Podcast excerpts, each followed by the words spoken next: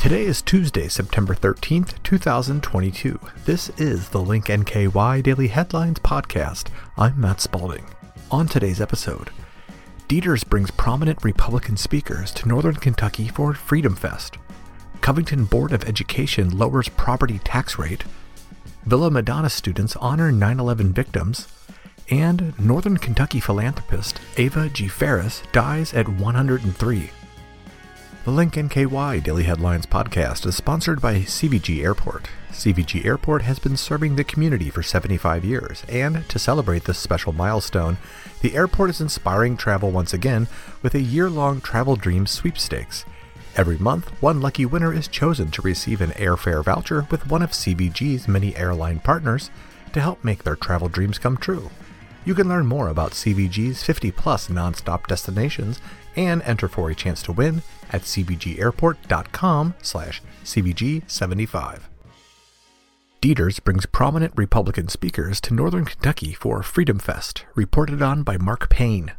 There was everything you would expect at Freedom Fest pro Trump flags, Make America Great Again hats and memorabilia, and a speaking list that included former President Donald Trump's sons, Eric and Don Jr. One large flag read, Trump won, save America, referencing the debunked claim that President Joe Biden stole the 2020 election from Trump. Kids bounced in a bouncy house, and fest goers lined up at the numerous food trucks former attorney turned gubernatorial candidate Eric Deters held the second iteration of Freedom Fest on September 10th at his farm in Morningview. Last year, he said there were 8,000 attendants. This year, he said there were more than 15,000 attendees based on cars counted. It was the largest political rally in northern Kentucky for at least the last 50 years, Dieter said. In addition to the Trumps, the list of headlining speakers included Kimberly Guilfoyle, Candace Owens, and Seth Dillon, the president of the Babylon Bee, a conservative Christian news satire website. Numerous other speakers took the stage throughout the day, notably Dr. Douglas Frank, a Trump ally and frequent speaker about election fraud.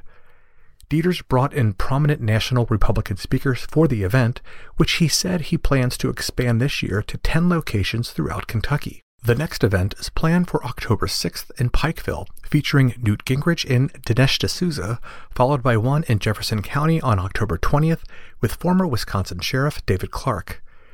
While the event serves as a way to remember and celebrate 9 11, it's also a campaign opportunity. Deters' speech took about 15 minutes, though he was slated to speak for 45. His time slot also included a video with shots of Kentucky and some of the things born or created here, Abraham Lincoln, Muhammad Ali, the Kentucky Derby, post it notes, and Jif peanut butter. But what does Kentucky need? Deters asked the crowd rhetorically. Kentucky needs less government and more freedom, Deters said in the video. We need less regulation and a complete tax system overhaul. Deters served as MC for the event, taking time to talk about causes near and dear to the conservative heart freedom, guns, mainstream media, and the 2020 election. Deters dug into his relationship with Trump, which he said is important to him, even though the former president endorsed Kentucky Attorney General Daniel Cameron in the Kentucky gubernatorial race. I have never abandoned our president Donald Trump, Deters said when introducing his son Eric. I admit I was mad for about 24 to 48 hours after the endorsement, but that's it. Trump Sr. and Deters met at the Kentucky Derby, where Deters paid $75,000 to be in the same room with the former president. Bottom line is, I've decided I'm so part of MAGA and America and fighting for America and Bulldog Nation with you, Deters said. I'm Trump today, Trump tomorrow, Trump forever. If there was any animosity, it wasn't apparent. And Deters and the Trump sons seemed to have bridged the gap, if there even was one. Don Jr. wrapped up the night, followed by Vito's fireworks and a screening of 2000 Mules, a film that alleges widespread voter fraud in the 2020 election. It's time to push back. It's time to say enough is enough. It's time, Don Jr. said. It's not racist or misogynistic or homophobic to put America first. Covington Board of Education lowers property tax rate, reported on by Kenton Hornbeck. The Covington Board of Education voted to lower its property tax rate by 17% last week, following a similar move by the City of Covington, citing increased property value assessments in the city. Superintendent Alvin Garrison recommended a tax rate of 89.5 cents, which is a reduction of 18.6 cents from last year's rate of 108.1 cents. The district also lowered its personal property tax rate from 108.3 cents to 100.2 cents. The tax rate has not been this low since 2003, Garrison said. If adopted, the new property rate would mean the owner of a home within the district valued at $100,000 would pay $895 in property taxes. The amount residents pay is determined by the assessed valuation of their homes. The district does not cover the entire city of Covington, which is also served in various parts by the Kenton County School District. According to Annette Birchie, Covington's former finance director from 2012 to 2020, the board did not increase property taxes during those years, even though they had an opportunity to.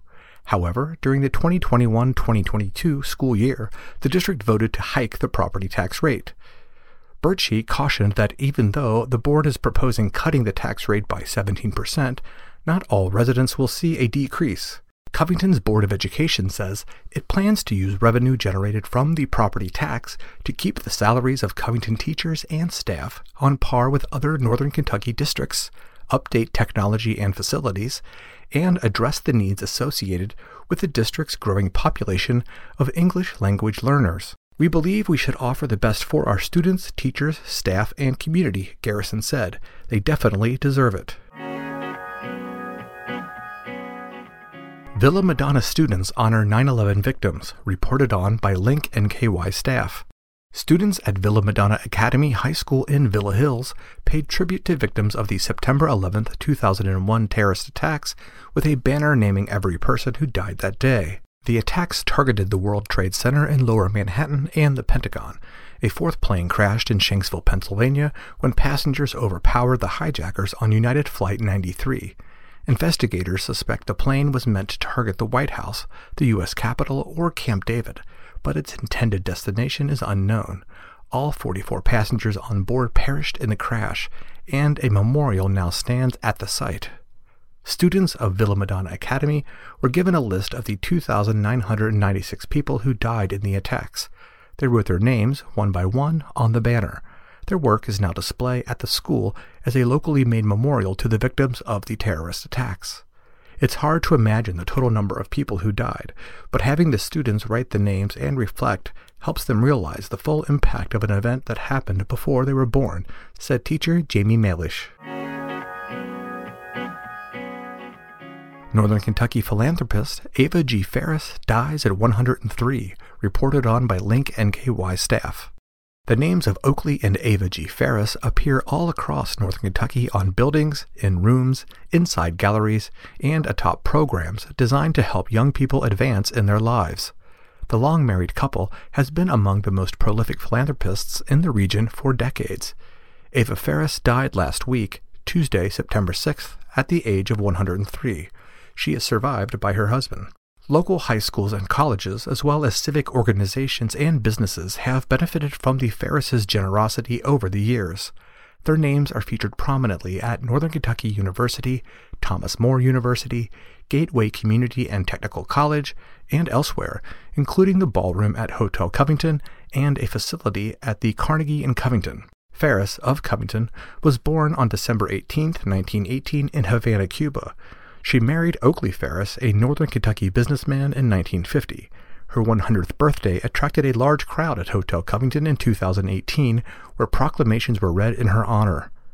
A Mass of Christian burial is scheduled for Saturday, September 17th at St. Mary's Cathedral Basilica of the Assumption, 1101 Madison Avenue in Covington at 10 a.m.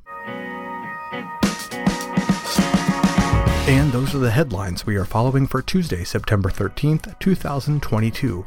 The Link NKY Daily Headlines podcast can be heard Monday through Friday via our website, Apple Podcasts, Google Podcasts, Stitcher, and Spotify. Please subscribe, share, and leave us a review. And for more on today's headlines and to see what else is happening around Northern Kentucky, visit linknky.com.